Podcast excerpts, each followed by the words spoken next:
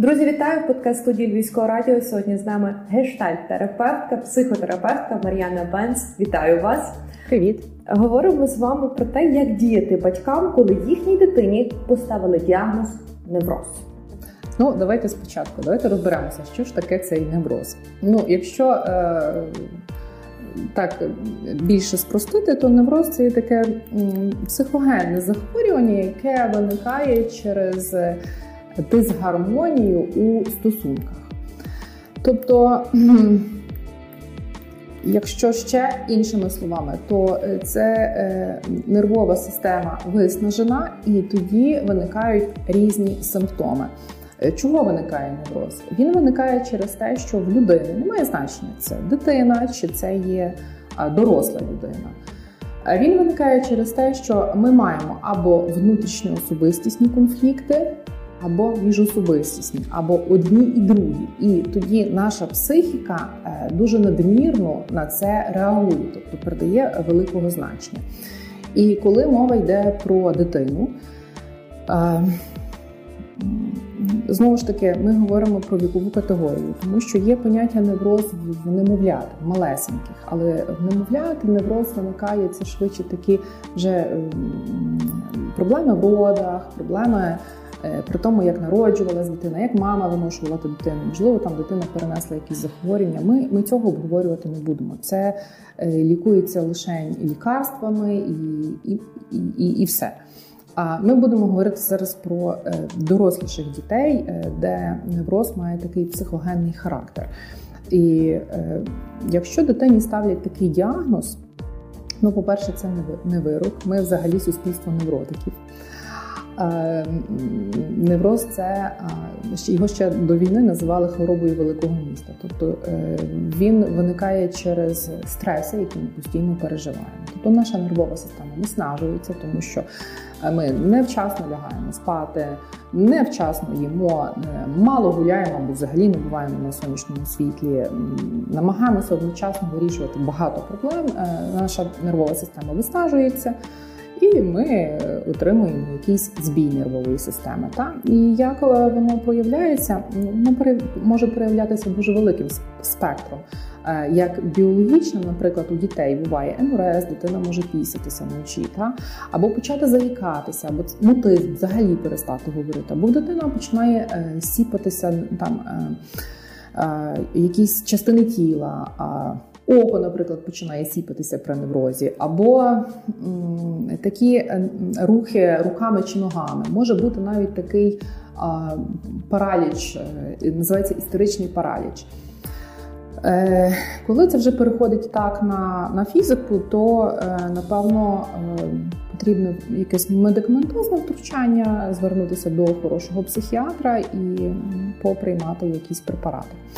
Е, невроз ще може проявлятися такими психологічними проявами. Тобто дитина стає дратівливою, перестає їсти, втрачає апетит. Якщо мова йде про підлітків, то в підлітків вже може бути е, булімія або анорексія.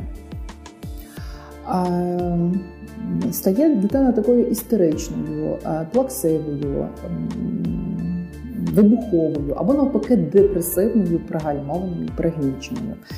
І що тоді треба? Тоді треба звертати увагу на стосунки в сім'ї в першу чергу.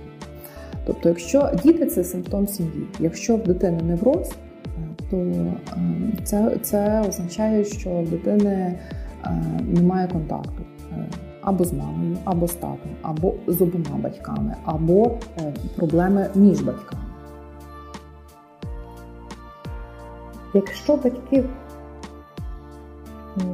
дізнались надто пізно про такий діагноз, е, чи реально цей діагноз невроз може перерости в щось більше? А що мається на увазі надто пізно? Як як це надто пізно? От, До прикладу, батьки зауважують за своєю дитиною, що в неї сіпається око, так, і вона надто агресивна але вони не придають цьому значення. Так? І от дитина росте, і ця агресія збільшується. Але для батьків це норма, бо, можливо, вони також так спілкуються один між одним, і дитина десь е, психологічно, візуально та е, сканує оцей е, метод спілкування, та, і вона розуміє, що так повинно бути, і тому вона себе також так поводить. Але можливо з часом це може бути якісь хронічні захворювання, так про які яких можна було уникнути, якби вчасно виявити невроз. Е, ну, е, можливо, про це е, знаєте складно говорити наперед.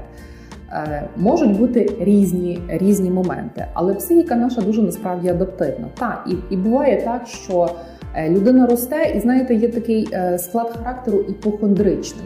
Тобто вона починає прислухатися до до себе, шукати в собі хвороби, болячки. І, можливо, коли вона ще є достатньо молодою, вона на це менше звертає увагу, а потім воно стає такою рисою характеру. А потім вона ходить по тих лікарях, а лікарі її футболять, перепрошую за це слово від одного лікаря до другого, бо тут нічого не можуть знайти, тут нічого не можуть знайти. Тобто це теж є наслідок такого от невро... може бути наслідком такого такого неврозу е, вчасно незупиненого. Е, Можуть бути складні підлітки, е, алкоголь, наркоманія, ігрозалежність. Дуже часто сучасні підлітки втікають в е, ігроманію, в соціальні мережі і живуть там собі успішним життям або не дуже успішним життям. Проблеми в стосунках.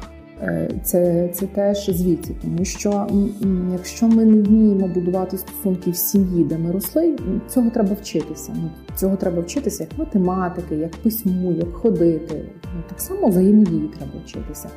Поки що в нашому суспільстві не дуже є оця культура вчитися такої взаємодії. Тобто ми вміємо бути вічними, але ми не дуже вміємо будувати такі теплі гармонійні стосунки в стосунку в сім'ї.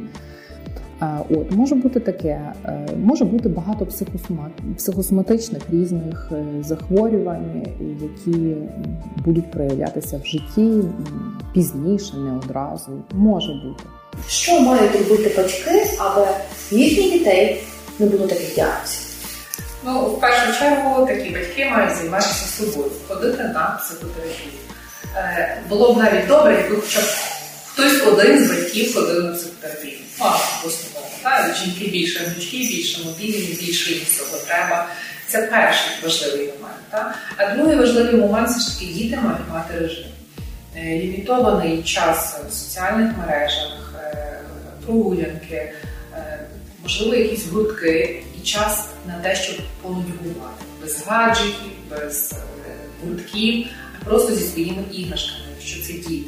Тому що якщо це вже підліток, то тоді складніше буде